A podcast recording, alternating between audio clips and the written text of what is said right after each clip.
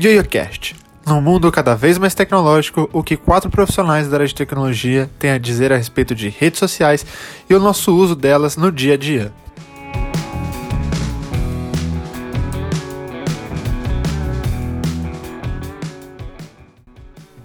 Fala galera, tudo bom? Hoje vamos discutir um pouco sobre redes sociais, perspectivas de uso dela e como essa tecnologia tão popular impacta a nossa vida de pontos positivos e negativos. Para quem não me conhece, eu sou Breno Tondato, bacharel em Ciência da Computação e eu já fiz Vine Seminole. Eu sou o João Vitor e eu fiquei um pouquinho constrangido com essa última afirmação. Sou João Paulo, sou cientista de dados. Eu gostava muito de depoimento no Orkut, cara. Meu nome é Rafael Alves, sou engenheiro mecânico e quem nunca teve uma comunidade comprometedora no Orkut? Bem, pessoal, vou começar, vou abrir a discussão aqui com o João Vitor. Será que, João, você poderia explicar pra gente o que é uma rede social? Bom, na verdade o conceito de rede social, ele não é claramente estabelecido, né? Mas a gente pode falar que basicamente uma rede social é um site que permite pessoas que têm gostos parecidos se conectarem e compartilhar informações por meio de, de multimídia, então textos, vídeos, imagens, para que a, a, barreira da distância consiga ser superada e, e, pessoas em localidades diferentes possam se conversar, sejam parentes, amigos. E a ideia de rede em si facilita a, a interconexão entre pessoas, né? Inclusive,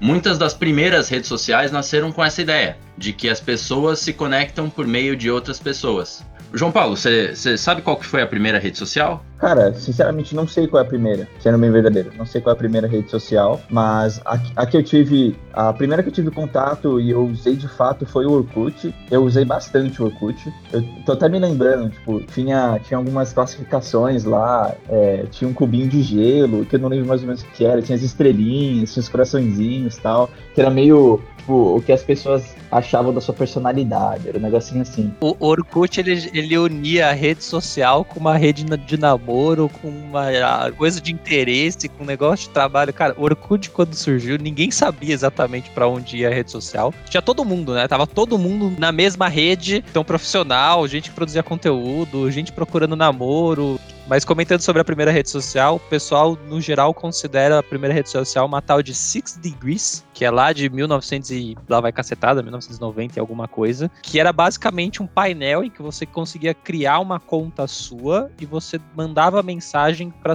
outras pessoas que também tinham conta nessa rede. Eu até acredito que isso deve ter vindo daquela teoria dos seis graus de conexão, né? Que diz que se você consegue conectar qualquer pessoa no mundo inteiro com, através de seis pessoas. E é engraçado porque a primeira rede social era o WhatsApp da web, né? Se você for parar pra pensar. Ele não tinha a possibilidade de você criar um perfil seu, de você criar um mural seu. Basicamente, você criava uma conta lá e podia mandar mensagem para outras pessoas com conta nessa rede, né? Então acabou sendo aí os primórdios do WhatsApp. E ali para 1990, por aí. O Orkut acho que deve ser do quê? 2001? 2004. 2004. Ô, Rafa, e qual foi a primeira rede social que você teve contato? Assim, uma coisa mais fixa, né? Não uma coisa que você testou, uma rede social ali que foi só churumela. Uma coisa que você teve mais presença, digamos assim. Primeira coisa que eu acho que eu tive presença não foi nem o Orkut. Eu acho que eu usava mais o MSN nessa época. Eu não lembro agora, é uma das coisas que me falha na memória. Se a gente conseguia conversar com mais de uma pessoa no MSN, se tinha tipo grupos. Eu acho que não tinha. Eu acho que não tinha grupo. Eu acho que não, acho que não. não lembro. Não lembro. Eu acho que não tinha. Você falava diretamente com a pessoa e o máximo que você conseguia fazer era colocar o, o título da música que você tava escutando no topo. Cara, eu nunca consegui fazer isso. Eu ia falar isso, mano. Eu só queria fazer isso. Eu só queria entrar pra fazer isso, velho. Cara, eu passei pelo Orkut e pelo começo do Facebook, mas eu usava mais o MSN. Eu nunca fui muito de usar o Facebook. Tanto é que hoje eu não uso mais Facebook. E eu fiquei muito tempo usando o, M o MSN. E depois eu comecei a escrever escrever coisa no Blogger, quando eu tava no ensino médio. Ali, primeiro, segundo ano, eu comecei a escrever algumas coisas no, no Blogger que eu escrevi alguns poemas. Mas foi isso. Eu acho que a primeira que eu usava mesmo era o MSN. Eu não lembro, eu comentei sobre eu não lembrar se a gente fazia grupo, porque eu acho que na época que eu jogava World of Warcraft, que de certa forma também era uma rede social, acho que foi aí o meu primeiro contato social digital, se é que dá pra se chamar isso, foi na época que eu jogava World of Warcraft, porque dava pra você ter, ter aquele chat de grupo no World of Warcraft e a gente ficava trocando ideia lá. Mas parando para pensar agora nessa retrospectiva, eu acho que a minha primeira relação social digital mesmo que eu tive foi no World of Warcraft, cara. Não foi nem numa rede social, foi num jogo. Da hora.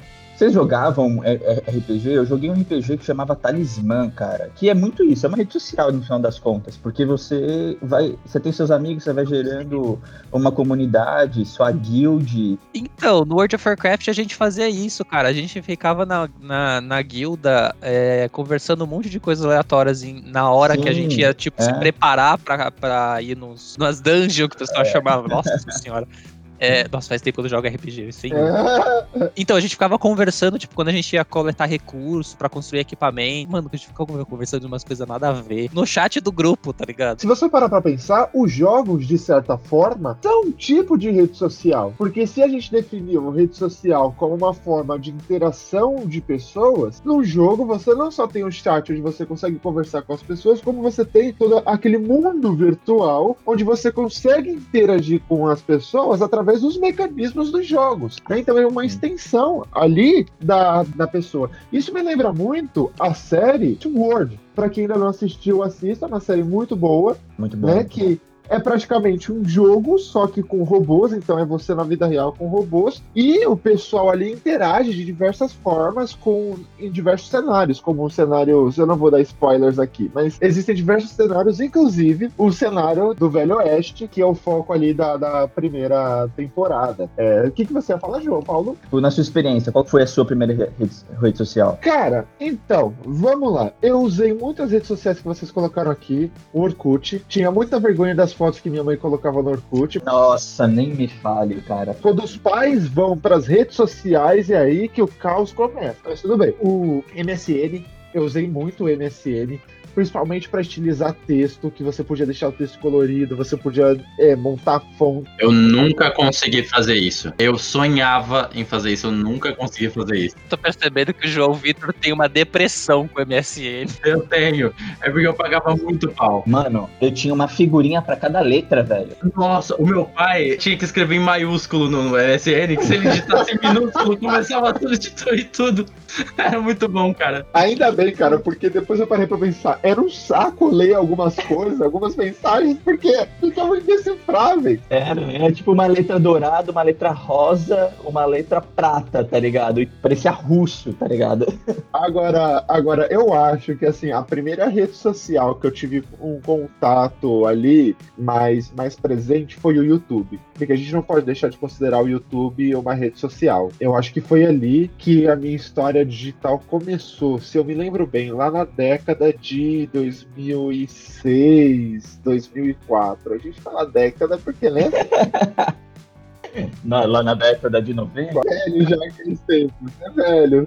É, eu acho que a partir do momento que eu comecei a ter internet em casa, eu comecei a usar es- essas redes. Foi, foi algo assim disruptivo mesmo. E o João Vitor, qual foi a primeira dele? Não, eu sou bem padrão, assim, que nem vocês mesmo. Acho que a primeira que eu mexi foi que meu pai criou pra mim. Eu lembro que eu tinha 9 anos de idade, até porque é, o e-mail que meu pai fez pra mim, eu lembro que ele me chamou assim do lado e falou: Filho, vem cá, você já tá com idade pra começar a mexer com esses negócios de internet aí. Vamos vamos criar um e-mail pra você. Eu ia perguntar isso. Vocês tiveram esses papos com os pais de vocês? Das redes sociais eu tive, cara. E, e nesse momento foi que surgiu o e-mail que eu uso até hoje, o jvictor.99, arroba hotmail.com. Eu conheço bem, conheço bem esse nome. Conhece, né? É, eu uso até hoje, eu uso até hoje. Eu ia perguntar sobre isso também, porque foi uma experiência que eu não tive. E meus, meus pais nunca tiveram presença nenhuma na internet, eles nunca entenderam a internet. E eu não tive esse papo com a minha família. Tipo, eu fui pra internet meio que por conta própria, meio que todos os meus amigos foram. E até, é até um ponto interessante, né, pra gente comentar, tipo, como é que foi isso? Como é que o- os pais de vocês usaram redes sociais antes de vocês? E aí eles mostraram pra vocês? Sim, na minha experiência foi isso. Tipo, eu lembro que meu primo, ele foi lá em casa criar e-mail pra todo mundo, sabe? Aí os meus pais, meu- minha mãe principalmente começou a usar Orkut e tal. Depois de um tempo ela deixou eu entrar, meio que isso. Mas tipo, a nostalgia que eu tenho é, eu lembro de eu criando meu primeiro, meu primeiro e-mail no IG, sabe? Era essa era a vibe. Eu tinha um e-mail no IG. Eu tive também. Nossa, nostalgia demais. O problema do IG é quando você ainda tem alguma conta sua vinculada ao IG e você esquece a senha. Já era, irmãozinho. Nossa, já era. Já Não era. tem como você pegar mais. E, mano, eu lembro que o IG, que era provedor de internet, tipo, eu lembro que tinha telefônica que provia internet mesmo, mas eu logava com o cliente do IG. discava, né? Eu tinha isso também, discado, cara. É. É. Era muito. Aí por isso que eu tinha medo do IG, entende? Tipo, eu tinha que usar o IG ali pra, pra conseguir acess- acessar a internet. Era muito diferente, né? E era o barulhinho nostálgico de todo mundo.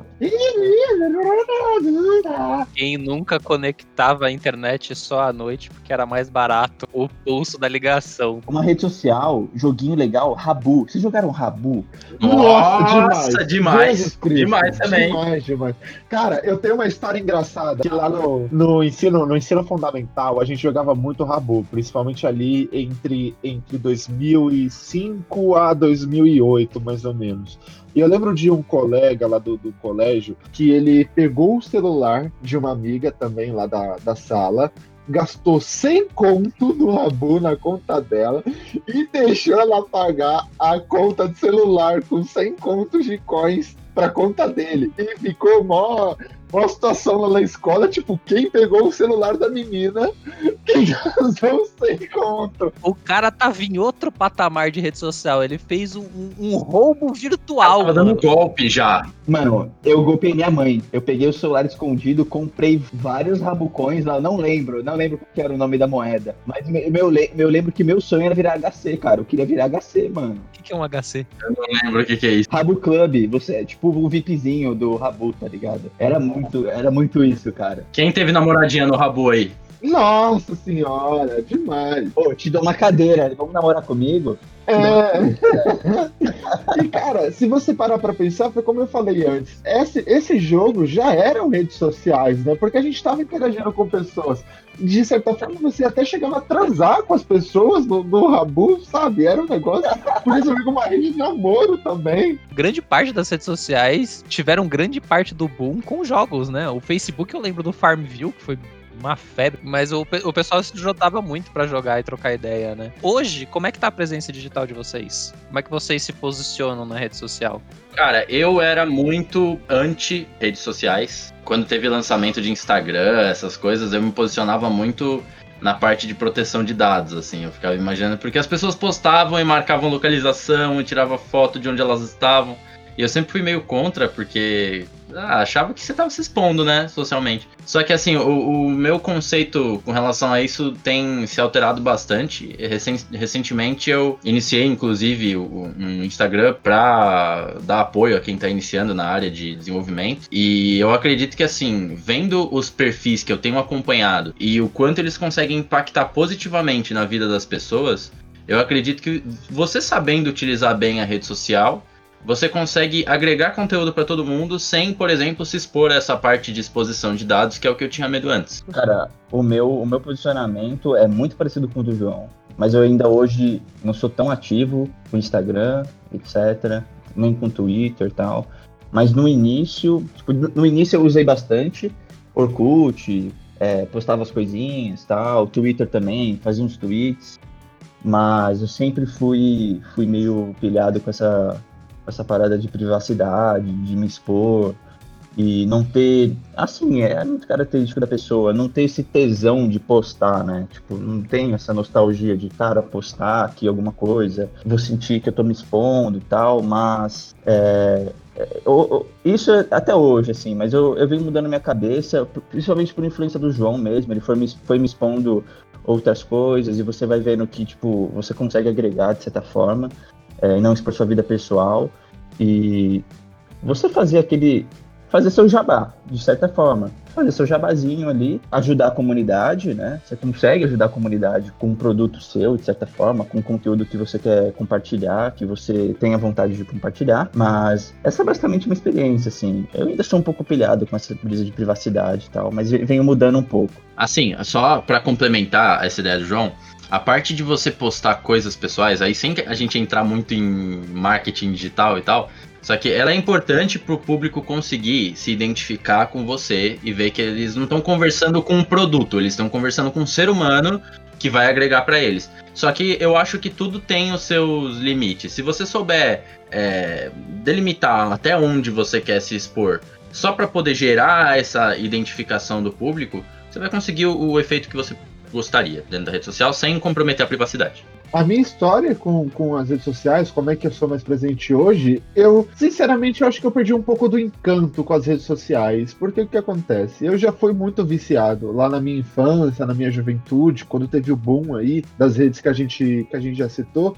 Eu era muito viciado, muito adicto. Eu também, cara. Eu era muito mesmo. Jogava muito jogo, né? É, jogo, a interação com as pessoas, a, a, as possibilidades que você tinha ali de interação, sabe? E, e, e, de certa forma, depois que eu cresci, aí começou a ficar mais comum Facebook, Instagram e Twitter, que são grandes redes sociais hoje, eu, eu, não sei, eu fui perdendo um pouco o gosto, sabe? Quando você vê muita coisa de pessoa muito feliz, de gente, ah, vivendo aquela vida maravilhosa, se expondo como os meus colegas aqui colocaram, demais, eu não sei, parece. Começou a perder a graça para mim. Hoje eu tenho uma presença, de vez em quando posto uma foto que eu acho bonita minha, lá no meu perfil pessoal do Instagram. Gosto de postar é, fotos dos trabalhos que eu faço no meu perfil profissional para mostrar que, cara, você pode ser um bacharel em ciência da computação e trabalhar no meio do mato, é, participar de eventos interessantes.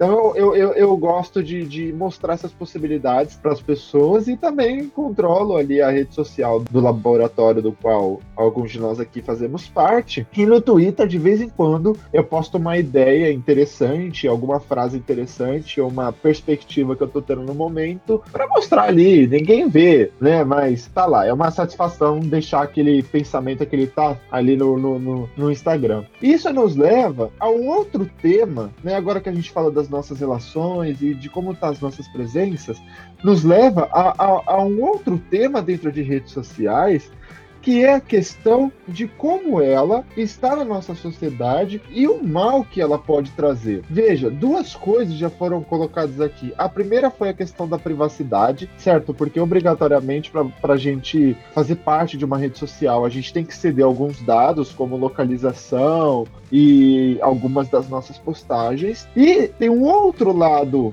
não tão técnico, um pouco mais social, que é a alimentação da ansiedade dos jovens. Veja, o que, que acontece?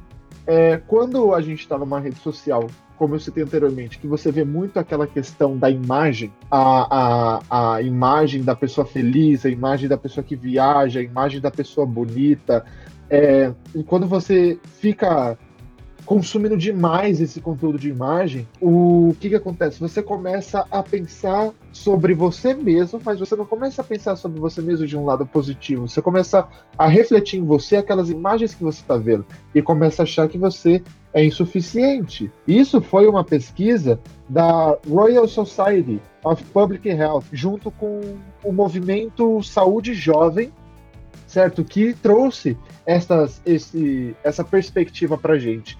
E isso só está alimentando a ansiedade dos, dos jovens hoje. E levando a discussão para esse lado, eu queria saber de vocês. O que, que vocês acham desse impacto social e a alimentação da ansiedade no jovem? Eu vou fazer um PS aqui dentro da conversa, que eu acho interessante, só pra gente ter uma ideia, porque acho que todo mundo aqui falou mais do Instagram, que acho que é a rede social que todo mundo tá usando agora. Vocês usam outra rede social? Assim, que vocês tenham uma presença um pouquinho mais, mais constante. Eu tenho o Twitter, mas eu só vejo. Eu tenho começado a fazer algumas publicações no Twitter. Eu tenho o Twitter, como eu falei, eu coloco algumas coisas lá. O Instagram, que eu coloco foto do trabalho da, do, do profissional e do pessoal. E assim, o Facebook hoje eu tô lá só olhando o que, que a minha família tá fazendo fazendo para ter o um mínimo de contato familiar com alguns familiares que não estão aqui próximos de mim. É só por curiosidade, porque a gente aqui tem mais ou menos a mesma faixa etária, então ninguém, de certa forma, ainda tá no TikTok, aparentemente. Ninguém foi para lá, que é uma, uma rede social mais para jovem, aparentemente. Eu tomei a iniciativa de baixar, mas eu não tenho paciência. É uma questão de tempo.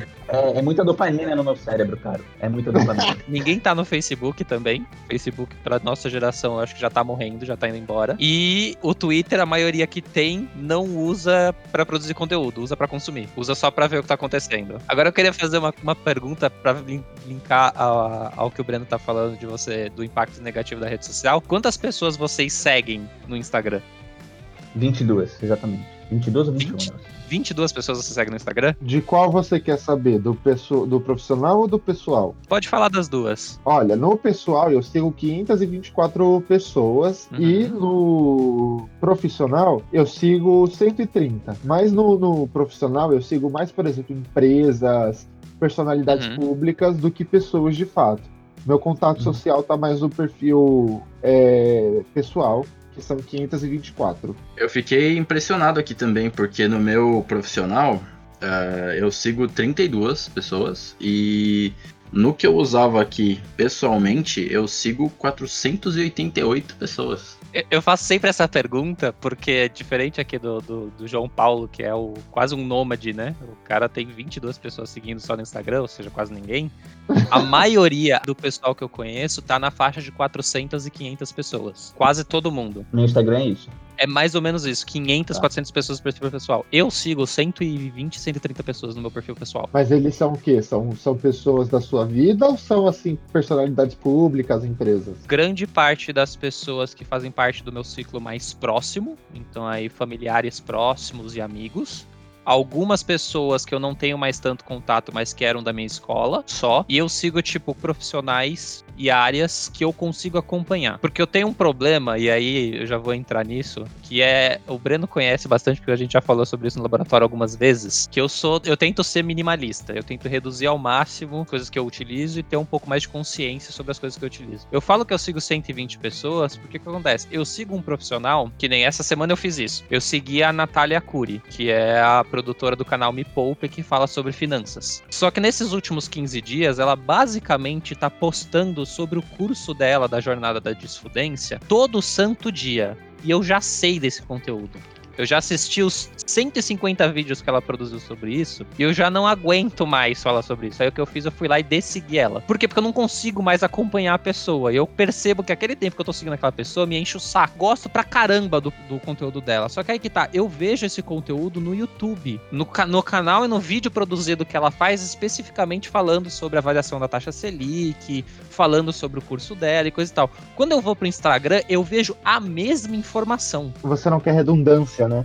E isso começa a me incomodar. Aí o que eu faço? Eu desigo a pessoa. Eu sei que essa pessoa é muito boa. Daqui a um mês eu volto a seguir ela. Se o conteúdo do Instagram for interessante. Ou, por exemplo, pra mim não faz sentido eu ver o conteúdo no YouTube, que é a plataforma que eu mais utilizo. Só que eu não consigo ver o mesmo conteúdo que tá no YouTube no Instagram. Porque o do Instagram não tá me adicionando nada. Só tá fazendo eu perder tempo olhando 15 stories da pessoa, que eu fico achando que ela vai falar alguma coisa que eu não sei. Que eu tô, que eu tô interessado, eu não aguento. E o cara, sério, na boa, se você vende um produto no Instagram, sério, você não precisa comentar sobre esse produto no Instagram todo santo dia. Eu sei que é uma, uma estratégia de marketing para criar seu senso de urgência, para falar que as vagas estão acabando, que as vagas são limitadas para pessoa ir comprar seu curso, mas todo santo dia São os gatilhos mentais que eles chamam esse negócio aí. É o gatilho da escassez, isso daí. é sério, uma vez, duas vezes, uma vez por semana, beleza, mas todo dia.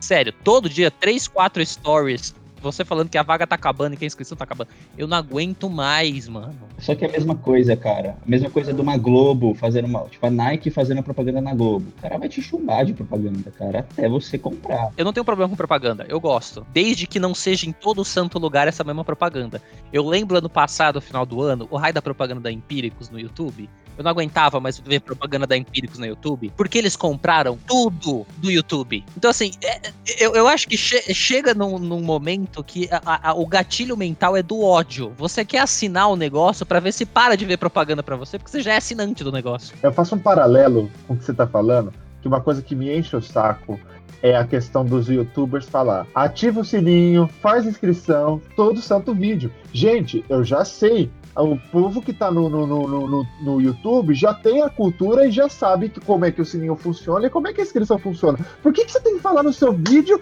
toda vez? Se eu quiser, eu vou me inscrever. Se o seu conteúdo for decente, eu vou me inscrever. Se não, não. Que coisa chata.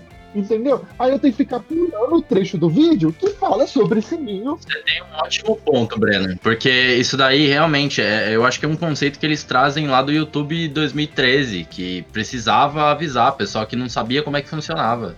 Na verdade, então, eu, eu tenho essa dúvida é, e eu queria entrar nessa dúvida pra gente, que é da área de tecnologia e tem um pouco mais de conhecimento sobre como a coisa funciona, que é vocês, na experiência de vocês, vocês acham que os usuários que usam essas plataformas têm conhecimento de como elas funcionam?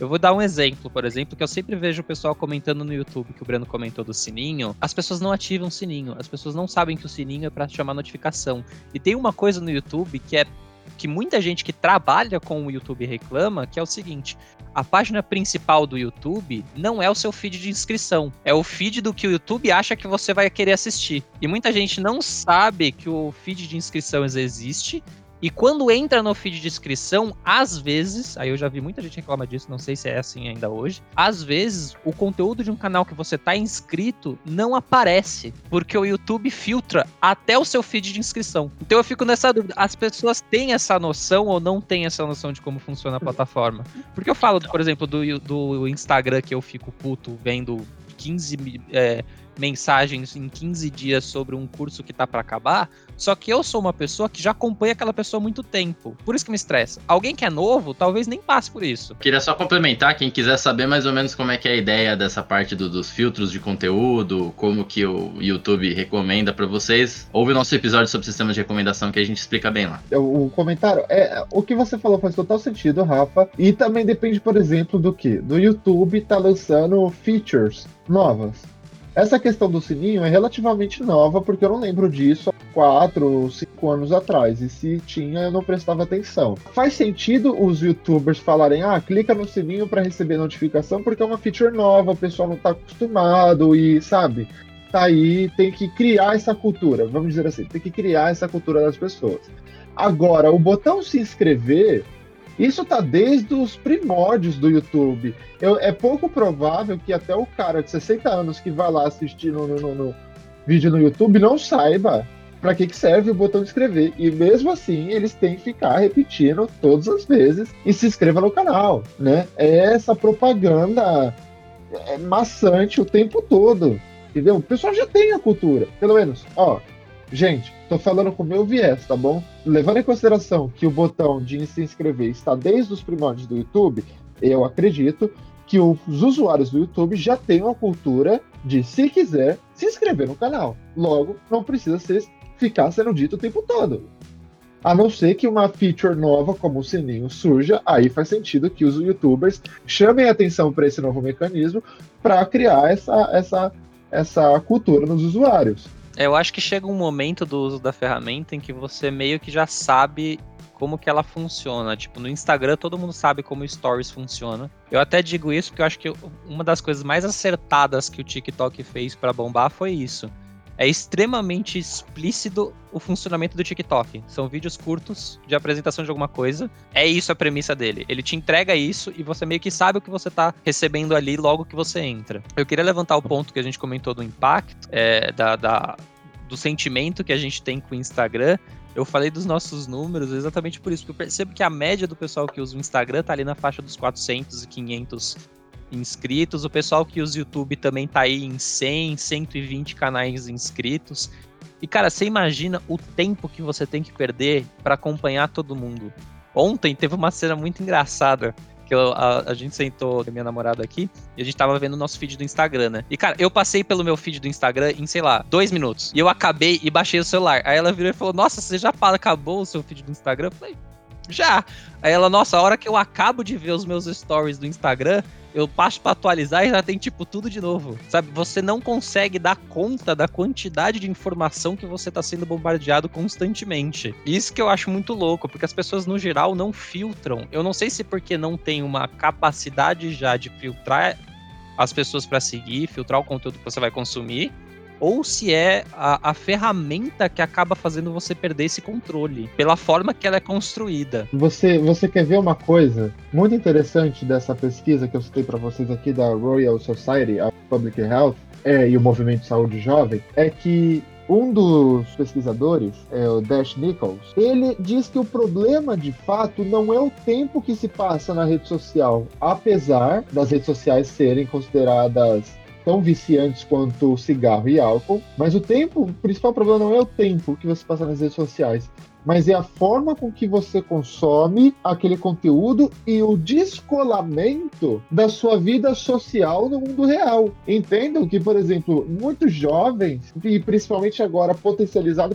pela questão da pandemia, estão refletindo suas vidas sociais ao mundo digital. E a gente deu a introdução aqui que a gente começou com isso. Nós, da nossa geração, fomos um dos precursores desse mundo, desse envolvimento de jogar o nosso social para a rede, certo? Com o quê? Com o Orkut, como a gente falou, com o Instagram, com, com, com WhatsApp, Vine e MSN. E isso potencializou nas gerações mais novas, no qual o pessoal está tendendo a passar cada vez mais nas redes sociais, jogar cada vez mais a sua vida social para a rede. E esse é o principal problema que o pesquisador colocou. Veja, é uma ferramenta interessantíssima, é sensacional. Eu acho pouco provável que dos próximos e próximos anos a gente não vá parar de usar, quer dizer, não, não vá, vá continuar a usar as redes sociais, certo?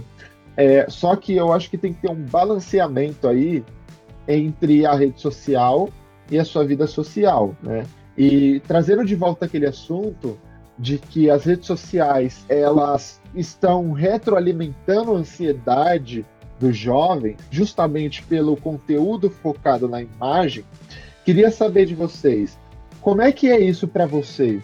Vocês que, que já consumiram, ainda consomem algum desse tipo de conteúdo, ou de é, é, é, pessoas no seu ciclo social, na sua família, que vocês consumem esse tipo de conteúdo? Eu, cara, eu vejo muito disso. Eu, eu, eu compartilho do mesmo pensamento que você tem e relaciono com modernidade, modernidade líquida, que é, é, um dos temas, é, é um sociólogo Bauman, né, que ele escreveu esse conceito de modernidade líquida que começa é, no, no, início da, da Segunda Guerra Mundial. E se estabiliza por volta da década de 60, onde você acaba não tendo vínculos sociais muito bem, bem estabelecidos vínculos sociais concretos. E a rede social, assim, é uma. É isso, né, basicamente, porque você está conectado com 1.500 pessoas e você não tem.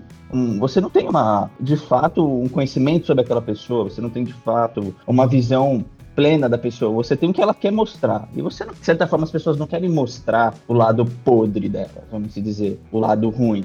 Tipo, não quero mostrar que eu tô com diarreia, por exemplo. Sendo bem sincero. Eu quero mostrar que eu tô na praia, sei lá, eu tô aqui no Guarujá, tomando minha breja, churrasquinho e tô na praia. Assim, é, isso acaba, acaba tornando a vida social genérica, só boa, né?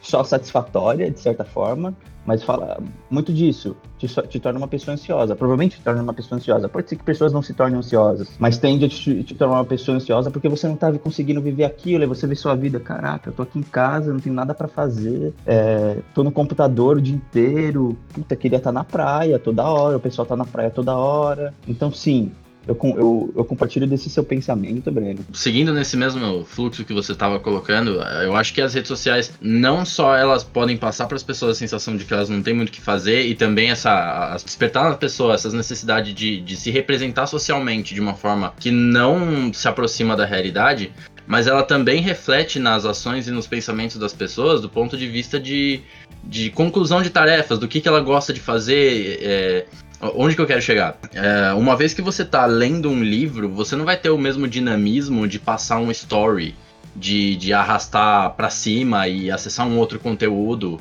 Então, uh, essas dinâmicas que as redes sociais trazem pra gente, da gente poder seguir alguém. E aí você não gostou de uma propaganda que ela fez, que nem o Rafael, e você para de seguir ela. E aí você começa a seguir outra pessoa. Isso vai é, bem, assim, na linha dessas relações líquidas que a gente estava comentando, porque as pessoas vão começar a. E isso tem, isso a gente vê no dia a dia, a gente conhece gente que é assim, que entra num relacionamento, ou que usa, por exemplo, um, um aplicativo de relacionamento que deixa você fazer exatamente isso, arrastar pro lado e gostar de alguém. E ficar com esse alguém por um dia e acabou. Aquela pessoa já passou, vai pro próximo story. Então é, é, é um impacto que a gente percebe das redes sociais diretamente nas relações fora das redes sociais. É, e além disso, aí só queria fazer um ponto que aí um, um ponto antagonista a esse. Eu tenho visto agora, é, isso vai com relação ao que o Breno estava falando.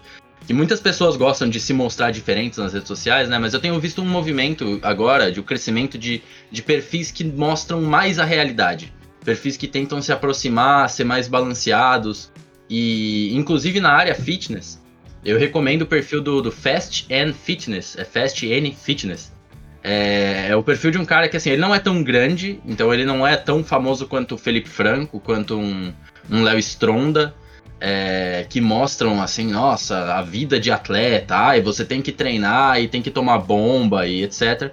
Mas ele vai ser mais equilibrado. Ele vai falar que você pode comer tranquilamente, ele vai falar que você não precisa usar bomba para você conseguir ter um corpo legal, e ele vai dar uns toques nessa linha, entendeu? Então eu vejo que é, se a gente conseguir trazer a rede social, trazer a visão das pessoas nas redes sociais mais próxima de algo equilibrado como isso, a gente vai ter um impacto bem menor dessa, dessa questão da, das imagens uh, construídas socialmente. Duas coisas que eu acho interessante. O João comentou do pessoal que dessa relação que você tem com a rede social de você poder excluir uma pessoa e passar a seguir outra. E é uma grande dúvida que eu tenho porque a, a sensação que eu tenho é que a maioria das pessoas não fazem isso. A maioria das pessoas fazem isso na vida real. Então você não gosta de uma pessoa, não tá de acordo com aquela pessoa e você desliga esse contato com a pessoa, mas você continua com o contato na rede social. Por isso que chega a ter 500, 600, 700 mil pessoas nas redes sociais.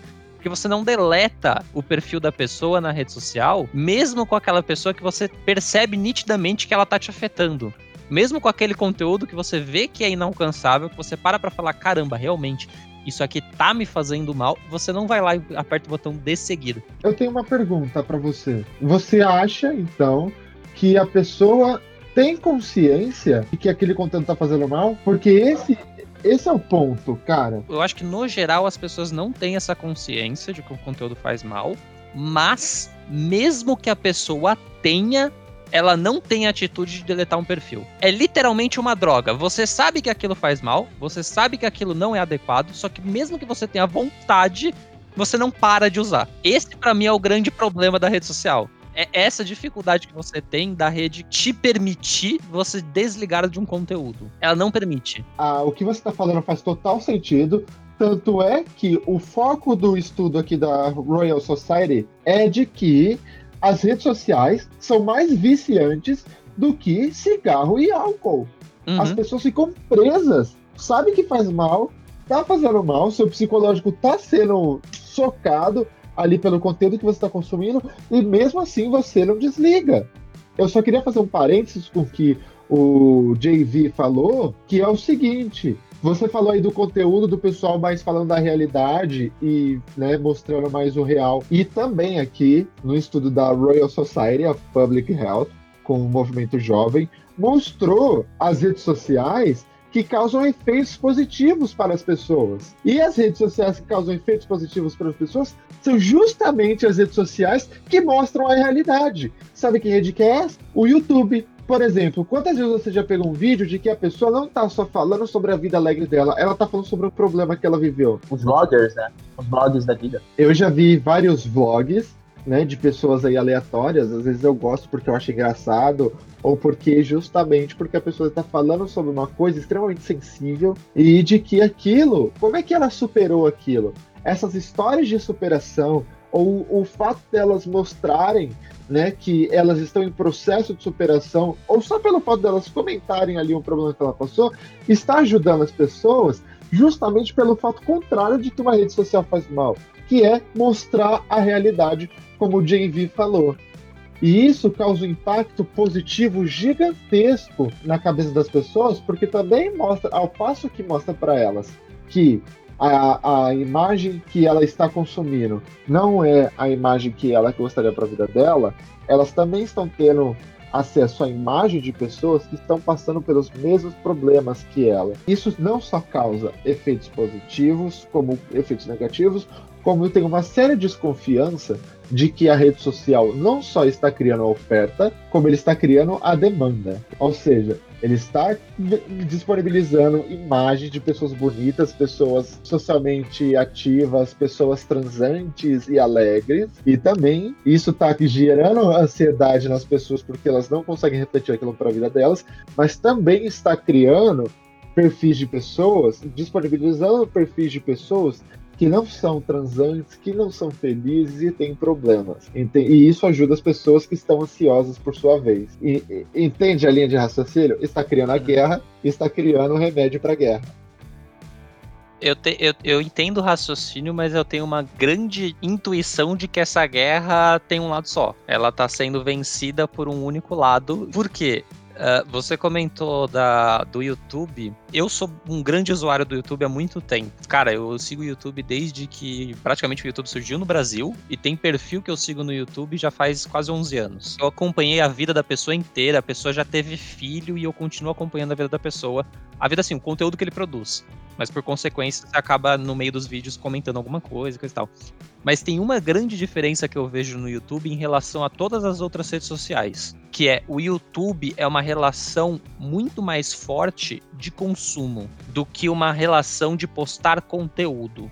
Por que eu digo isso? Porque mesmo que você tenha um perfil no Instagram apenas para produzir, apenas para consumir conteúdo de pessoas, de familiares, de pessoas famosas, de quem quer que seja, em algum momento você vai postar uma foto, você vai fazer um stories, você vai postar um conteúdo, e aí quando isso acontece, você não tem a mesma repercussão das pessoas que você segue. Diferente do YouTube. O YouTube você precisa de um esforço muito grande para começar a produzir conteúdo lá para dentro da plataforma. Essa é uma grande dúvida que eu tenho, por isso que eu gostaria desta pesquisa da Royal Academic para pessoas que tentaram produzir conteúdo dentro do YouTube. Porque é esse feedback que você toma porrada na cabeça quando você tenta entrar para produzir conteúdo e que causa muita ansiedade e muita depressão nas pessoas que começam canais, dá dois, três meses e fecham o canal. A pessoa fecha o canal. No Instagram você não faz isso. No Facebook você não faz isso.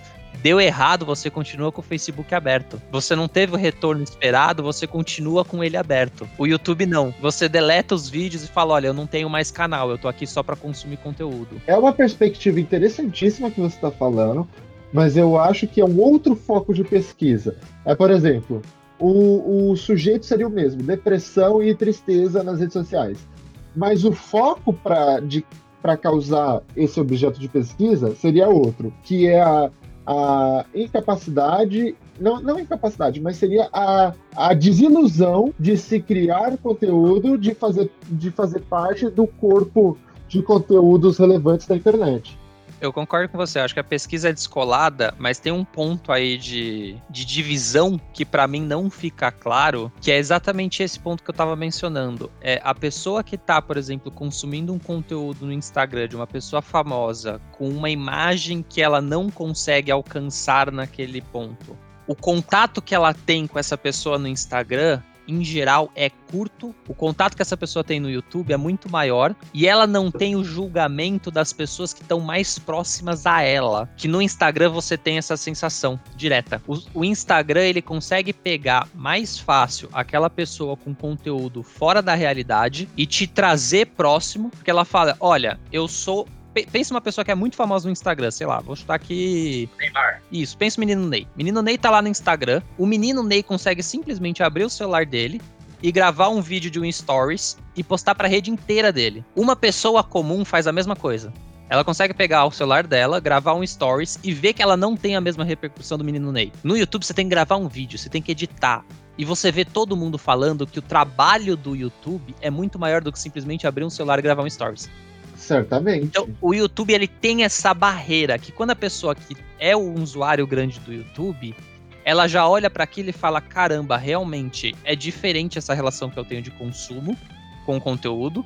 E essa pessoa ela tá fazendo isso de uma forma mais profissional. Tô botando aqui umas aspas bem grandes no que eu tô falando, porque não necessariamente é assim. E é isso que eu acho interessante e aí eu vou voltar no que o João Vitor Souza tinha comentado lá atrás, que é essa relação de você ter um grande crescimento agora de pessoas que tentam mostrar mais essa realidade para as pessoas, do conteúdo que ela produz e da forma que ela produz.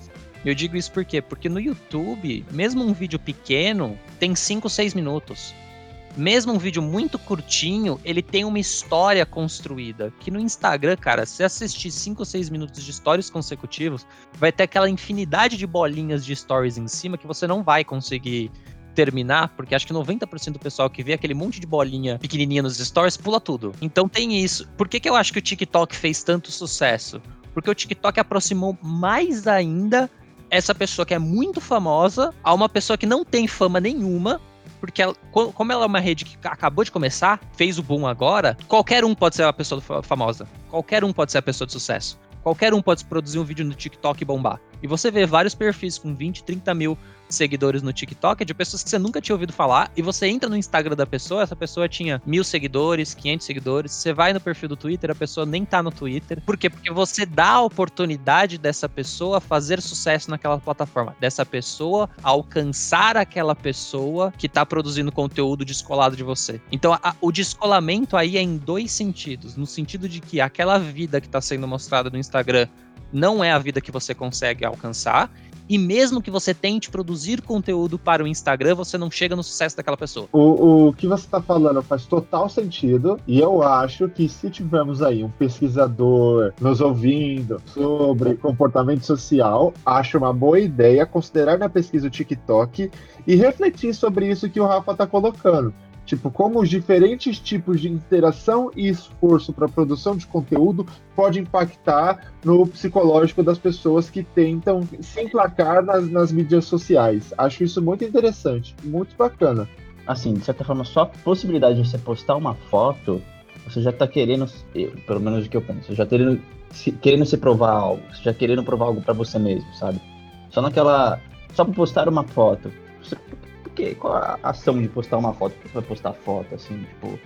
É, é o que eu penso. Tem um motivo? Claro que tem. Não é porque você quer postar só, sabe? Você quer provar alguma coisa, você quer ter um feedback ali. No final das contas, você quer, você quer uma confirmação, você quer as curtidas, cara. Você vai, você vai postar foto, cara, eu quero saber se eu tô bonito. Vou postar foto e as pessoas vão curtir. Com relação a YouTube, cara, essa relação de esforço por retorno é muito diferente do Instagram, realmente. Só que o YouTube ele tem a possibilidade de você conseguir monetizar, né? Então essa é a principal diferença, é o que chama a atenção de quem tá querendo começar por lá. Só que assim, a não ser que você tenha uma estrutura legal ou bastante tempo livre, se alguém quiser começar a ter presença social, se eu puder dar uma dica também, eu não recomendo começar pelo YouTube. E assim, se você quiser, deixa o YouTube lá pra frente, quando você já tiver um público consolidado que vai poder ah, dar uma atenção pra você lá no YouTube e te ajudar a monetizar com base no vídeo.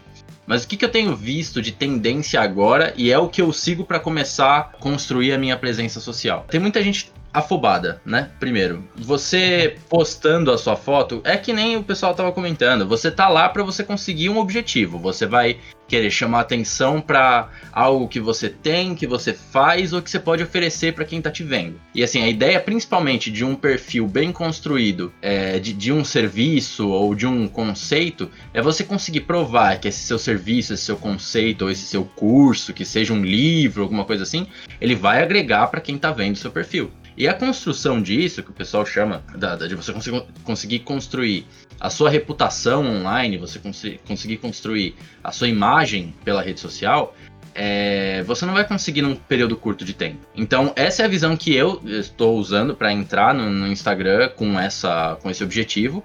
E que eu acho que, assim, quem tá ouvindo e tem um- uma intenção de, nossa, eu quero fazer minha lojinha, eu quero oferecer o meu curso, eu quero oferecer alguma coisa assim na mídia social, na mídia social você tem que entrar com a ideia de que você não vai conseguir em um mês fazer todas as suas vendas ou atingir o ápice das suas vendas. Geralmente, o ideal é que você entre e ten- tente fazer, eh, construir essa sua presença social ao longo de pelo menos seis ou sete meses, publicando com frequência e aceitar, você precisa aceitar que o seu engajamento vai ser baixo no começo. Você vai postar, ah, ainda mais se for um perfil novo, zerado, que não vai ter nenhuma nenhum impulsionamento aí de, de nenhum outro perfil maior, você vai ter as suas 10 visualizações, as suas 10 curtidas, e cara, é ignorar isso, porque isso pode desmotivar muita gente. É ignorar que você tá com um número baixo de visualizações, um número baixo de curtidas, e mantenha o conteúdo, mantenha um nível de qualidade, mantenha o mesmo nível de esforço. Consistência, né? Exato, é a consistência que constrói a imagem na rede social. Então você mantendo essa, essa estrutura aí, você com certeza, depois de um certo tempo, se você estiver oferecendo um bom serviço, bem estruturado, você vai conseguir um destaque e você vai conseguir fazer o seu lançamento, que seria fazer, eh, publicar um produto, né? O livro, o curso, que eu estava exemplificando, e conseguir ter o retorno financeiro daquilo. Às vezes vai compensar os seus sete meses de trabalho, às vezes não.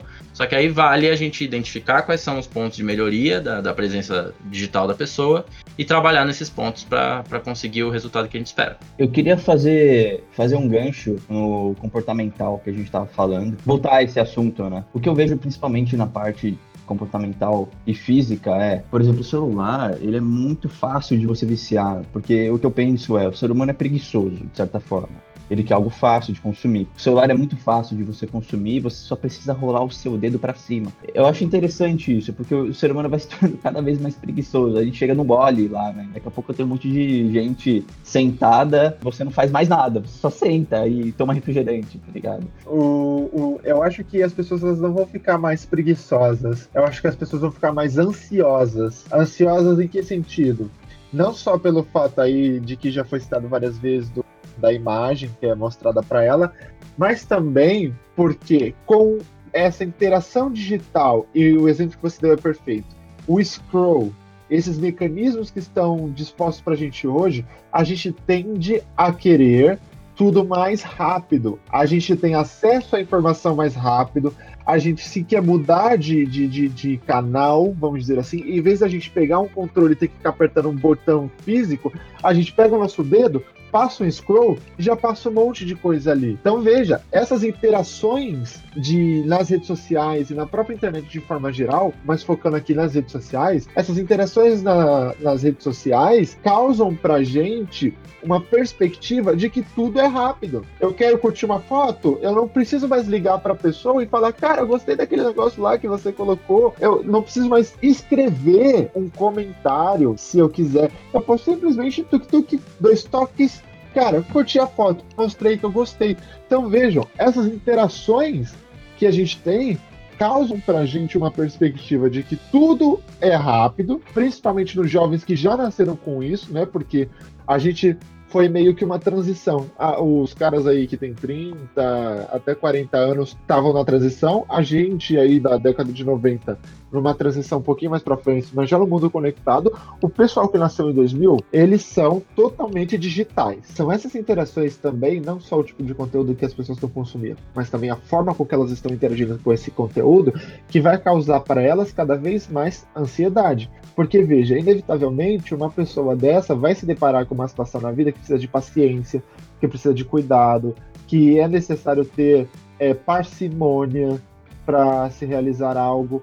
E a pessoa, diante de uma situação em que ela nem sabe o que é ter cuidado, que é ir devagar ou ter paciência, vai refletir aquilo para ela mesma como frustração. E o, a, o dobramento da frustração na pessoa é ansiedade. Tipo, eu vejo um lado positivo é, nesse dinamismo novo, assim, porque é adaptabilidade. Tipo, da, as pessoas conseguem se adaptar mais facilmente, aparentemente. Então, elas têm pensamento mais rápido, mais dinâmico. Então, por exemplo, você mudar de um trabalho, acho que você conseguiria se adaptar mais rápido, sabe? É diferente de, sei lá, meu pai, assim, seria difícil dele se adaptar, se reinventar e etc. Então acho que vem com os lados negativos, que é que a gente está comentando, mas também vem os lados positivos, da pessoa conseguir se adaptar a novos ambientes e, e a novos costumes, a novos trabalhos, a novas ski, skills, etc. E eu, eu, vejo esses pontos positivos também. Né? Faz total sentido o que você está tá colocando e eu concordo plenamente. É, e não só tem esses lados positivos que você citou, mas um outro que eu acho muito interessante é o seguinte: as redes sociais, principalmente aí, não vou dizer principalmente porque eu não tenho esse número, mas eu acredito que em grande parte o Facebook tem uma grande adoção, pelo que eu posso ver na minha família, de pessoas da terceira idade. Digo isso por causa da, da, das minhas vozinhas. E elas estão presentes ali no Facebook, elas gostam de curtir, nem sempre postam alguma coisa, mas elas gostam de ver interagir um pouco. E eu acho que isso é legal para os idosos, por quê? Porque a gente tem sim aquela questão de idosos tenderem a ficar excluídos, né, não conseguem mais se encaixar na sociedade, vão ficando cada vez mais para trás e, entre aspas, ultrapassados. Nas redes sociais, eles podem se encontrar com outros idosos, falar as besteiras da década de 20, década de 30, que é a época deles, ter ali interações com outros idosos, entrar numa comunidade social ali, e isso vai ser muito bom para eles, porque eles vão ter vida social, que é algo que os idosos acabam sofrendo. Né? Então, as redes sociais também tem essa vantagem, né, para o pessoal da terceira idade. Cara, eu acho bem positivo. Eu acho que, que deve, deve existir, assim, a gente tem que capacitar mais, ou cada vez mais, né, os idosos, até adultos mesmo, a se habilitarem a utilizarem as tecnologias para eles estarem serem inseridos, né? Eu acho que todo mundo quer isso, no final das contas. Faz sentido para o Facebook, em que é uma vantagem para todo mundo, né? E eu, eu queria comentar um pouquinho sobre trabalho, né? É, dentro das redes sociais. É, existem pontos riscos, mas também pontos positivos, onde você consegue, por exemplo, o que o João tá estava comentando, gerar uma demanda, criar um trabalho, você fazer daquilo o seu trabalho, gerar sua renda então são novas formas de trabalhar, influencers, é, você acaba fazendo muito marketing sobre os produtos, etc. Mas eu também vejo os riscos. Por exemplo, se você faz um comentário torto numa rede social, você está lascado. É, você pode perder seu emprego, já, a gente já viu muitos casos disso. Você pode ser excluído, cara, assim, você é, é excluído mesmo da rede social. É, eu acho que a rede social, como eu gosto de comentar sobre qualquer outra ferramenta digital, ela é basicamente uma ferramenta que pode ser usada tanto para A quanto para B. Ela trouxe muito benefício, propiciou aí grandes frutos para muita gente que utilizou a rede social como forma de trabalho, como forma de gerar uma renda. E ela gera também essa, esse cuidado que você tem que ter de poder ser cancelado na internet por algum comentário, por alguma atitude errada, por algum problema. Eu não me sinto tão preocupado com isso, porque eu acho que isso é recente agora e tá a gente ainda não sabe lidar com isso direito. Talvez a geração mais nova que já tá vindo digitalmente já consiga lidar com isso, porque querendo ou não, ela vai passar mais tempo recebendo as frustrações da rede social do que a gente e do que muita gente que cresceu muito rápido na internet. Uh, digo isso por quê? Porque é inevitável que você seja cancelado na rede social assim, ao meu ver, não dá. Em algum momento você vai ser cancelado na rede social. Pode não ser na escala de gente famosa, que é cancelada agressivamente, e que isso é um problema, mas que já está tendo, por exemplo, profissionais especializados para tratar os efeitos disso na pessoa, então psicólogos especializados para tratar isso, e, e já está as redes também estão atentas a isso, porque acaba afetando os usuários delas. Mas eu acredito que aos poucos a gente vai entendendo como isso funciona, vai conseguindo se blindar um pouco mais e a minha, a minha preocupação, e acho que a de todo mundo aqui quando começou a usar a rede social, sempre foi essa questão da privacidade, do que você expõe na sua rede. E aos poucos a gente foi deixando isso ser ignorado, por exemplo. Porque eu lembro muito bem que na época que a gente usava Orkut, Facebook, por exemplo, uh, que tinha aquelas comunidades. Eu vou dar só um exemplo aqui, não me leve então a, a ferro e fogo, mas eu vou dar um exemplo. Naquela época tinha muito clube de. Clube não, grupos de. Clube de futebol, por exemplo. Ah, você era palmeirense, você era corintiano, você era São Paulino, você era cruzeirense, sei lá. E tinha essa rixa, eu lembro dessa discussão surgiu muito grande de ah, será que tá certo você expor qual é o seu time? Porque pode ser que por um contrato de trabalho ou para alguém avaliando o seu perfil, esse simples fato seja alguma, alguma exclusão que você tenha. E hoje eu acho que a gente retornou um pouco isso, talvez numa escala um pouquinho maior, com outras situações que, ao meu ver, são um pouco mais graves, e a gente está re refletindo novamente sobre essa situação do que é que a gente expõe na rede social, o que, que é aceitável ou não, e o que também é aceitável ou não como retaliação. Porque, querendo ou não, você está se expondo da mesma forma que você se exporia numa vida social. Você está, por exemplo, num casamento com uma pessoa desconhecida e de repente você faz uma, uma piada sobre um time futebol, de futebol, que é o time que o cara torce, que ali você está num um para um, digamos assim. É uma relação apenas que você está quebrando. E na internet, não. Na internet você pode estar quebrando uma relação de um com um. E eu acho que a gente ainda está aprendendo qual é o tipo de retaliação adequada que a gente tem para esses casos. Porque hoje, por exemplo, ninguém mais liga se você falar que você é palmeirense ou corintiano ou cruzeirense na internet. Tanto faz como tanto fez. Tem ainda uma parcelinha de pessoas que liga? Tem, mas na internet como um todo, tanto faz. Só que naquela época, há 10, 15 anos atrás, você fazer isso no no Orkut podia ser um problema muito grave. Por isso que eu acho que a gente ainda tá aprendendo a fazer isso. Tá muito novo ainda essa relação de rede social como um todo pra gente entender o que, que é aceitável ou não. Porque uma hora a pessoa vai perceber que a retaliação agressiva que ela tá fazendo vai voltar contra ela também. Aí ela vai falar, opa, peraí, será que vale a pena? Eu, eu tenho um comentário a fazer aí sobre essa questão né, da, da interação das pessoas nas redes sociais e como isso está impactando no, no trabalho delas pelo overview da cultura do cancelamento, que é o seguinte. Eu lembro de uns tempos atrás de que começou a soltar uma série de, de escândalos de assédio sexual de grandes empresários aí no mundo do entretenimento, principalmente. Né? Teve pessoas da Disney, pessoas da, da Pixar, pessoas da Marvel.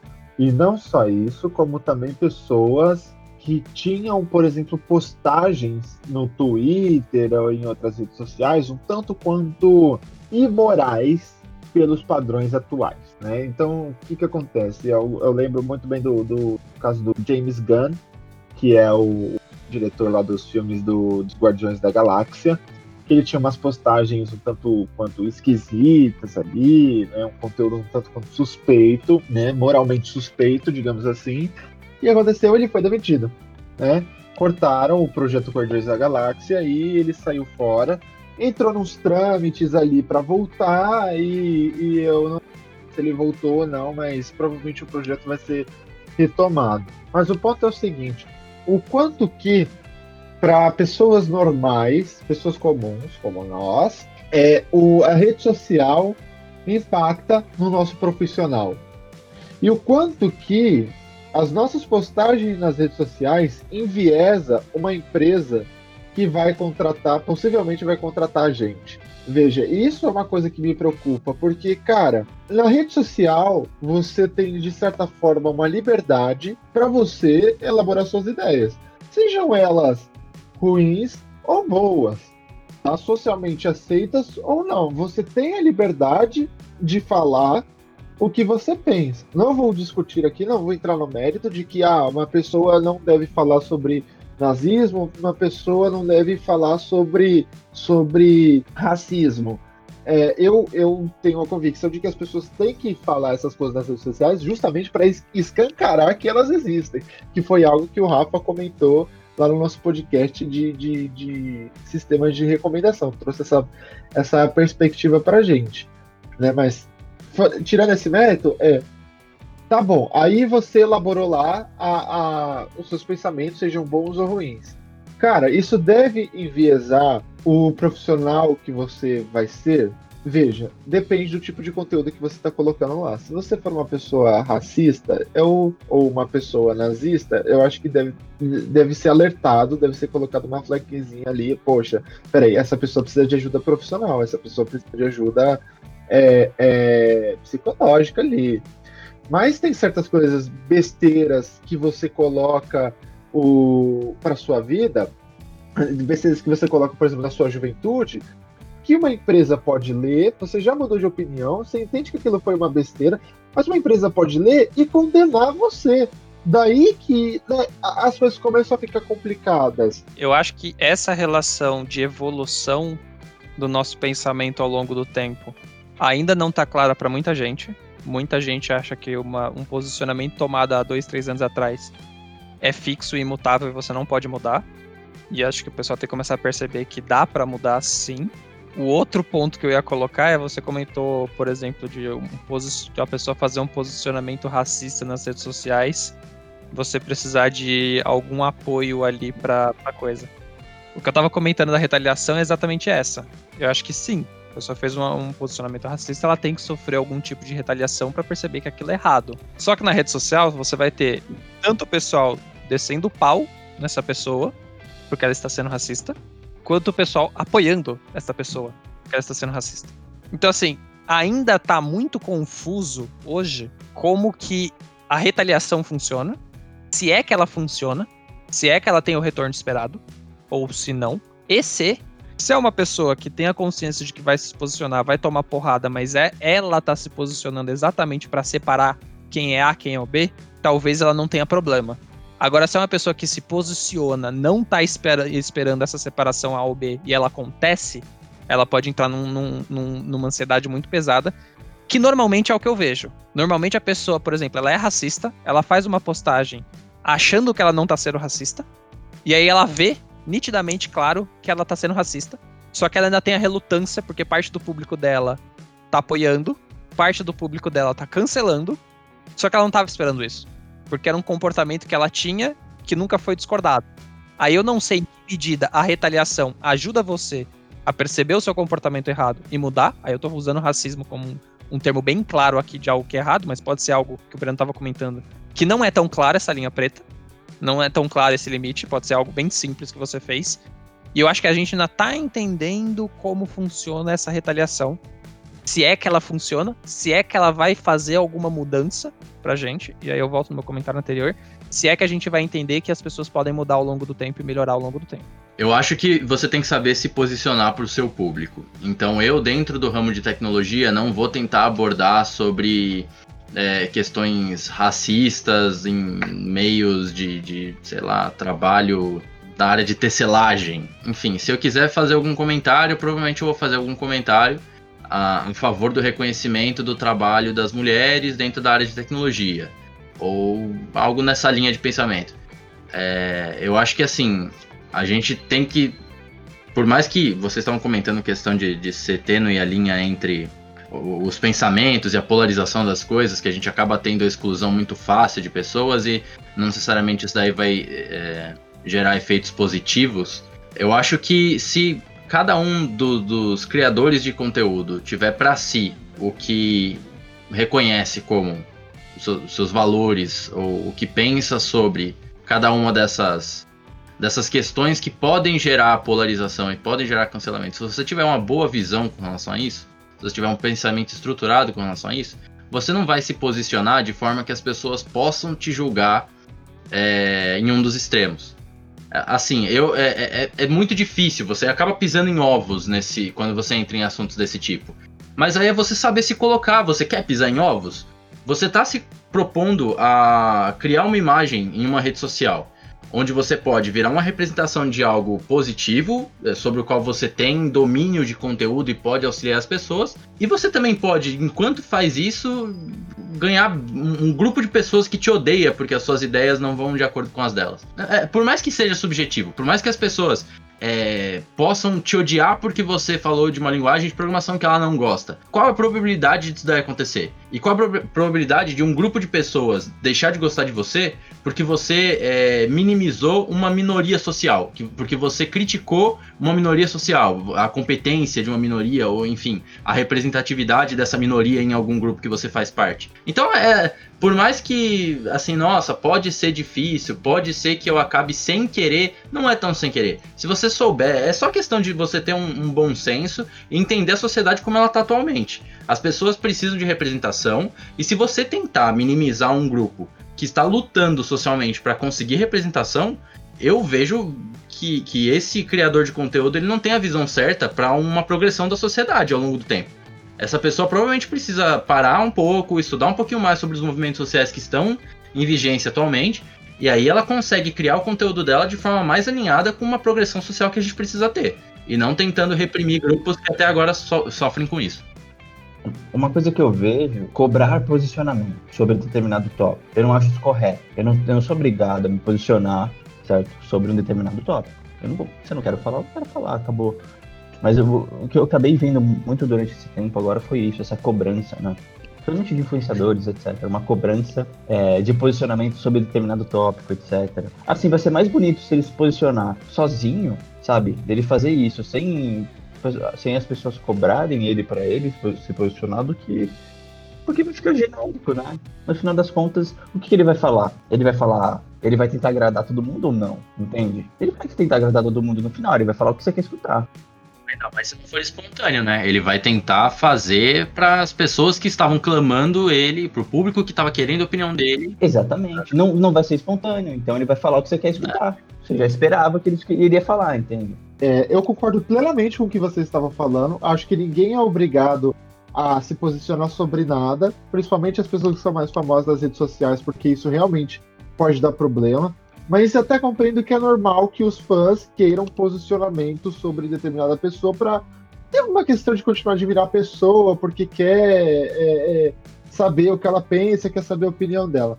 Mas o ponto principal sobre a relação entre redes sociais e trabalho é que imagina pessoas normais que, em sua infância, tinham ali pensamentos extremamente estúpidos sobre ah, vacas devem morrer, tuitou, ah, eu quero que as vacas morram porque elas causam poluição, elas causam metano. E hoje é, a pessoa tem um pensamento totalmente diferente, ela admira vacas e ama vacas. Aí você vai para uma empresa que, que simplesmente é, ama vacas. Vamos, tô colocando um cenário estúpido aqui, hein, gente? Você vai para uma empresa que ama vacas. Provavelmente essa empresa vai pesquisar sobre a sua vida social nas redes sociais. Ela vai querer saber quem você é, que tipo de pessoa você é. Ela vai chegar no seu Twitter e vai ver que lá em 2002 você odiava vacas. Você fazia tweets estranhos e suspeitos sobre vacas. E o quanto que isso enviesa a decisão da empresa de contratar você é aí, é aí que mora o perigo. Vejam, tem pessoas que têm opiniões realmente estúpidas, tem pessoas que ainda têm uma mentalidade pífia e que precisam de ajuda psicológica.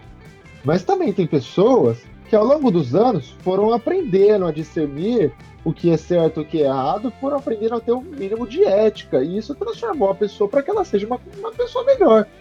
E as coisas que ela falava no passado não acho, tá? Essa é a minha opinião pessoal. Assim, se a pessoa se transformou, entendeu que o que ela falava era errado, não acho que o que ela passava no passado deve condenar a pessoa que ela é hoje. É, é isso que eu acho perigoso.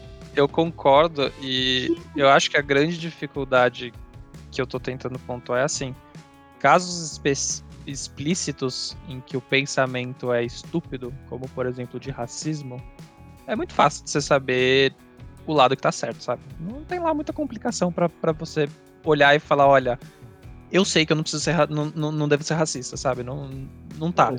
Mas para outras situações isso não é claro.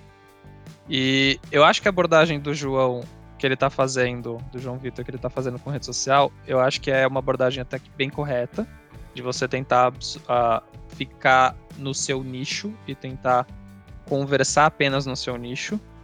O problema é que em algum momento algo na sua vida vai te tirar do seu nicho. Eu vejo, por exemplo, o cara que é dono de uma empresa. Não precisa ser uma empresa grande, pode ser uma empresa média. O cara é lá dono da empresa, sei lá, fabrica um restaurante. Vou dar um exemplo. E de repente surge um caso de assédio dentro do restaurante. E os clientes começam a pressionar a marca para se posicionar sobre esse caso. Começa a posicionar o dono da empresa para falar desse caso. Não importa se o dono da empresa falava só sobre restaurantes, dava dica de como ter um restaurante, montava o conteúdo dele inteiro sobre restaurante. Naquele momento ele vai ter que se posicionar. E aí que entra o fato, a retaliação que vem disso. Como é que ela funciona? Eu vou dar um exemplo de um caso que aconteceu recente da escola que eu estudei no ensino médio. Essa escola, ela teve um caso de que um menino ele tinha problemas psicológicos e ele teve um surto dentro da escola e ele conseguiu é, entrar no banheiro feminino. É, ele conseguiu render uma menina e acho que ele tava com uma faca que ele conseguiu pegar no refeitório e conseguiu machucar essa menina. Ela tá bem.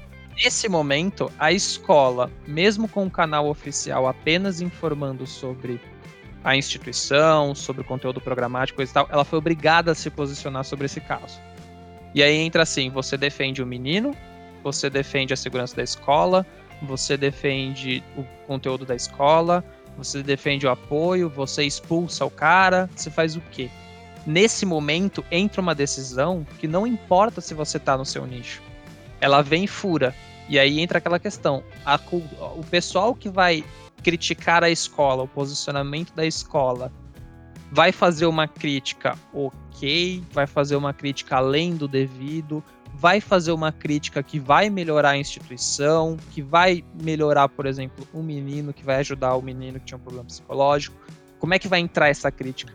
Eu acho que a gente ainda está agora aprendendo que em algum momento essa crítica ferrenha que a gente faz numa escola, num perfil famoso, pode se virar contra a gente e a gente vai começar a falar: opa, peraí, eu não quero que isso aconteça comigo também.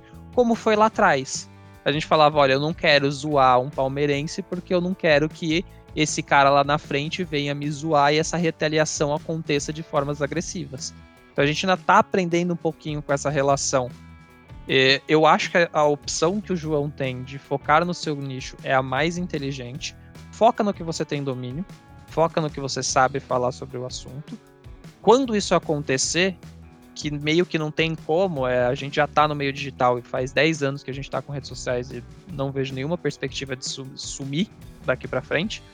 Quando isso acontecer, a gente tem a consciência de que aquele posicionamento que a gente fez, ele não pode ser forçado, ele não pode ser um posicionamento apenas porque a gente quer agradar alguma entidade ou agradar algum grupo.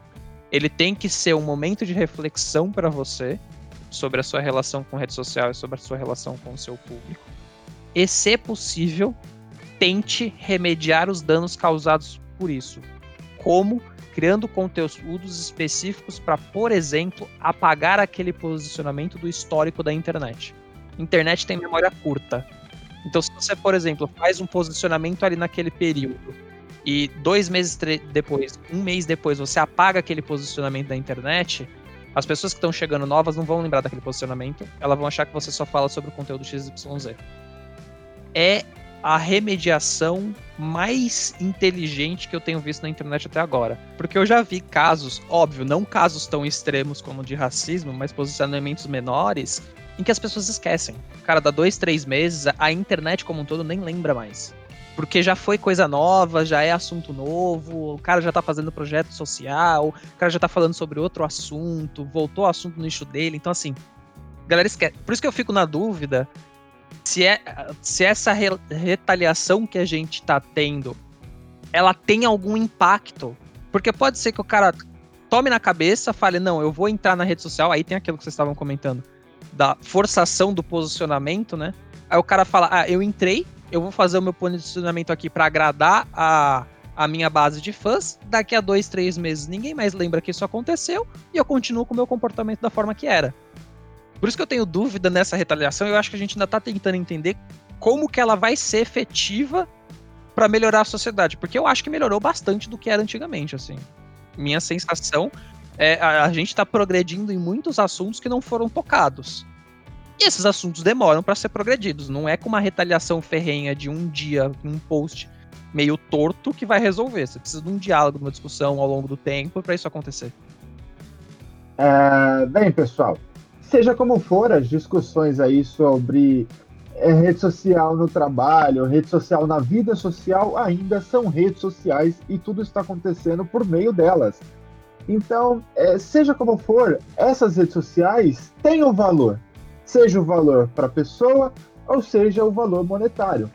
E no quesito valor monetário, a gente pode perceber muito bem algumas discussões com o TikTok, que alguns de vocês provavelmente devem ter visto notícias aí da, das tretas entre o governo americano e, e este aplicativo. Eu queria agora comentar um pouquinho com vocês rapidamente é, o, o valor das redes sociais por que tão valiosa esse tipo de tecnologia? Eu acho que, assim, um, um, dos pontos que a gente poderia citar é justamente nessa vertente que, que eu comecei a atuar agora, uh, de você poder agregar conteúdo, né? Assim, as redes sociais, é claro, como forma de entretenimento, o YouTube, por exemplo, que tem um monte de vídeo lá sobre jogos, sobre humor, e aí se você tiver uh, precisando desestressar ou querendo mudar um pouquinho a sua visão ali, que você passou um dia inteiro focado em alguma coisa, você quer uh, respirar um pouco. Então eu acho que tem esse valor do, do, entretenimento, de você poder se desvincular um pouco, mas talvez um pouco mais, mais que possa agregar mais do que só o fato de você se distrair, sejam os perfis, sejam as páginas que vão agregar conteúdo para você melhorar profissionalmente, melhorar sua vida financeira, a sua saúde.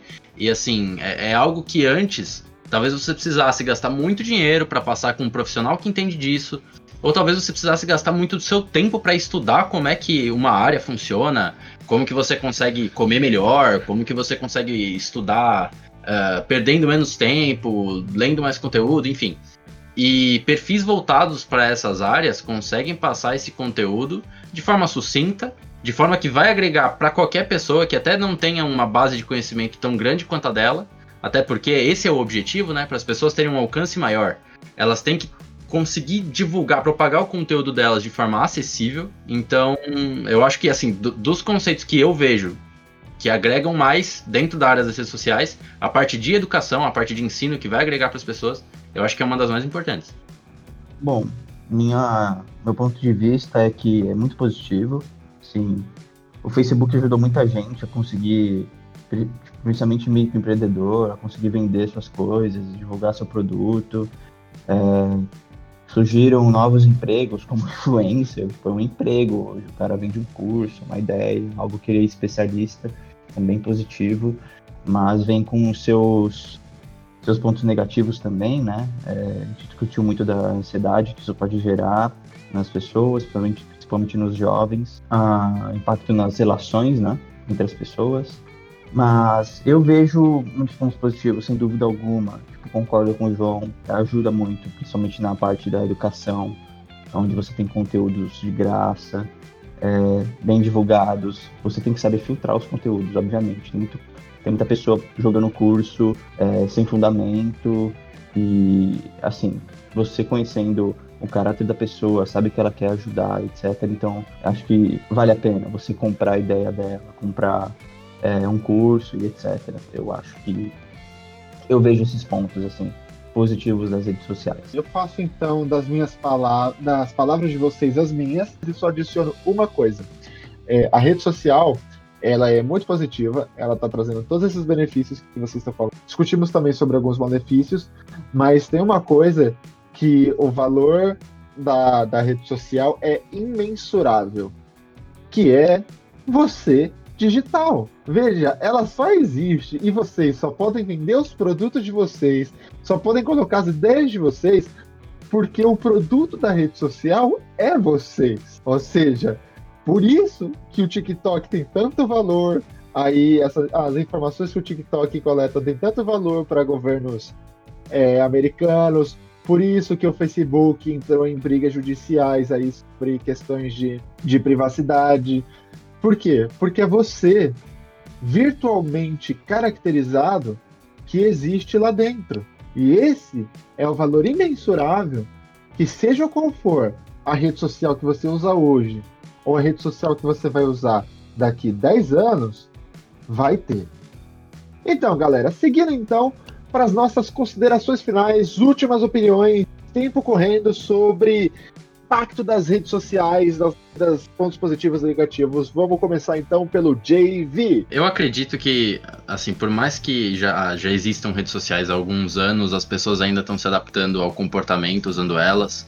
Muito do que a gente conversou aqui ainda vai entrar em pauta em várias discussões. Então, como que as redes sociais vão é, reger a vida das pessoas, como que elas controlam e afetam o lado psicológico como que elas afetam as relações trabalhistas, como que as pessoas têm usado redes sociais para trabalhar. Então, são coisas que não estão bem definidas. Vão existir discussões específicas com relação a esses tópicos. É capaz que a gente precise de regulamentações governamentais com relação a algumas coisas que acontecem sem, sem registro nenhum, sem rastreabilidade nenhuma nas redes sociais. Só que assim, por mais que a gente ainda tenha esse, essa incerteza dentro do tópico das redes sociais, a gente consegue observar que tem diversos movimentos que ganham força e conseguem gerar bons resultados com as redes sociais. Nós conversamos aqui sobre isso, sobre a parte de educação dentro das redes sociais e também alguns pontos que podem é, ser negativos ali, a parte de, de influência das pessoas e relações líquidas. Na verdade, depende muito de como a gente vê a sociedade, né? Isso pode ter gerado inclusive uma adequação maior de um número de pessoas de mais novas, né? As gerações mais atuais provavelmente enxergam as relações líquidas que as redes sociais é, pro, proporcionaram de forma normal. O que pra gente, que já estamos ficando um pouquinho mais antiquados, não era tão comum. Então, assim, eu acredito que elas serão muito importantes, não tem como a gente deixar de, de notar a relevância, assim, para o futuro. Talvez daqui a, a algumas décadas as relações é, trabalhistas, interpessoais ocorram somente pelas redes sociais, a gente não sabe, mas o que a gente sentiu, por exemplo, com a pandemia, foi a importância desses meios de comunicação, esses meios de propagação de conteúdo, para que as pessoas se mantivessem conectadas, se mantivessem trabalhando, mesmo necessitando de distanciamento físico. Então, assim, com certeza são mecanismos, é, tecnologicamente falando, muito relevantes para a sociedade, ainda vão impactar muito em, em, modernizações sociais que a gente vai ter. E a única coisa que a gente, é, eu acho importante, é fazer o que nós fizemos aqui. Então, gerar discussões acerca disso. Tentar levantar os pontos positivos e os pontos negativos. E, por exemplo, tentar evitar que as redes sociais influenciem as pessoas da forma como influenciaram nos casos que a gente citou de Facebook, em eleições. Então, quanto mais a gente tiver visão dos malefícios que elas podem gerar, mais a gente consegue caminhar para que elas auxiliem a sociedade a progredir é, num futuro próximo.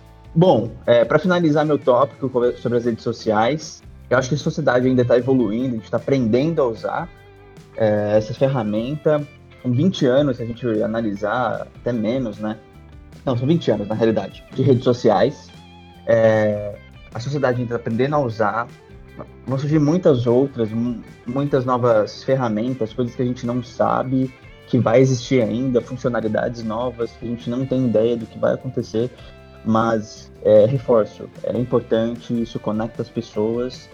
E uma, uma coisa que a gente tem que expandir muito é o acesso é, das pessoas à internet. Claro, existem outra, outros pontos na sociedade que necessitam evoluir antes de chegar um celular na mão de uma pessoa. Mas é, quando o mundo estiver conectado, aí sim a gente vai ter uma rede social densa, é, onde todos estão conectados, onde a gente consegue trocar ideias com as outras pessoas e, e seguir essa, essa ideia do mundo globalizado, onde eu conseguiria conversar com um chinês muito facilmente, sabe? Já é possível hoje, muito facilmente mas não existe uma coisa. Eu, por exemplo, não converso com chinês, não, não, existe, não existe essa conexão. Eu acho que em algum num futuro próximo isso vai fazer sentido, vai fazer, vai fazer sentido eu, eu conversar com alguém de fora, trocar essas experiências.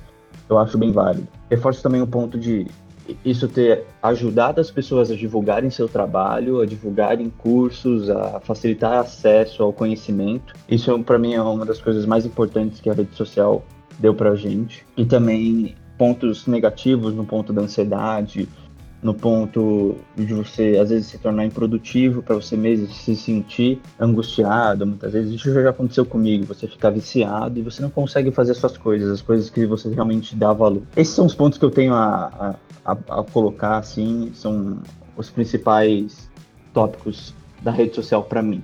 Bem, eu vou ser um pouquinho mais direto e específico na minha consideração final. Eu vou propor um desafio aqui para todo mundo. Faz uma listinha das redes sociais que você tá. Faz uma listinha e me responde duas perguntas de cada uma das suas redes sociais. Por que, que você tá nelas? E que tipo de pessoas você quer ser nela. Segundo desafio, nas redes sociais que você está posicionado, marca lá quantas pessoas você segue em cada uma delas e tenta reduzir 10% até o final do mês. Faz esse desafio para você. Reduz 10% das pessoas que você segue lá, que você acha que não vai te adicionar em nada e que você não lembra, que você não sabe quem que é, que não resolve nada na tua vida. Reduz 10%. Marca lá 10% e fala, eu tenho que ter X pessoas no final do mês seguindo só. É, minha consideração final é essa, depois você me conta como é que foi o benefício. Manda mensagem no Anchor, anchor.fm barra yoyocast. Você manda mensagem lá que eu quero ouvir como foi a sua experiência com isso. Então, galera, seguindo então para minhas considerações finais, acho que a rede social tem seus pontos negativos, como nós falamos, estimulando a ansiedade e alimentando a ansiedade das pessoas.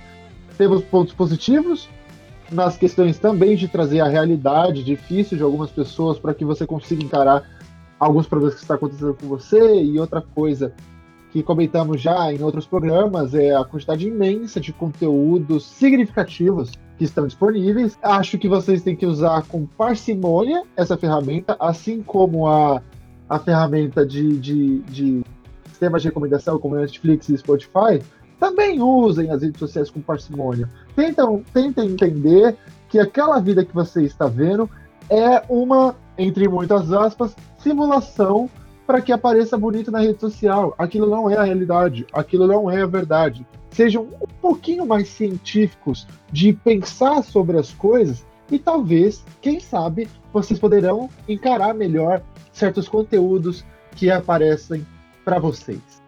Seguindo então, depois das nossas considerações finais, a última parte do nosso lindo programa é o nosso Jabá sempre.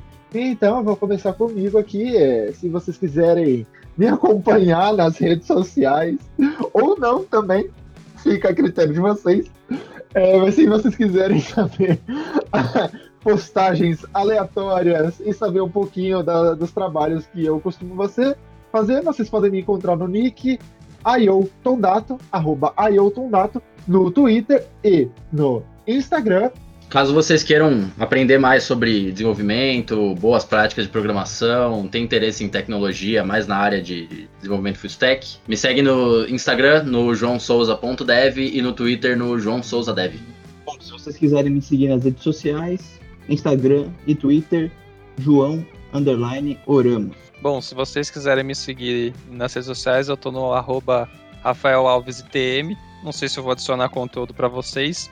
Provavelmente não, porque eu não tô postando lá, mas eu prometo responder as duas perguntas do porquê que eu tô na rede social e para que, que como que eu quero me posicionar e quem sabe aí eu passo a produzir conteúdo de qualidade para vocês, beleza? Bem, galera, ficamos por aqui e último PS do dia. Estamos carentes. Queremos interações com a opinião de vocês sobre o nosso programa. Então esqueçam de deixar seus comentários para nós no Instagram, conforme vocês podem ver nossas postagens, ou no Anchor fazendo seus comentários. Obrigado, galera, e até o próximo episódio.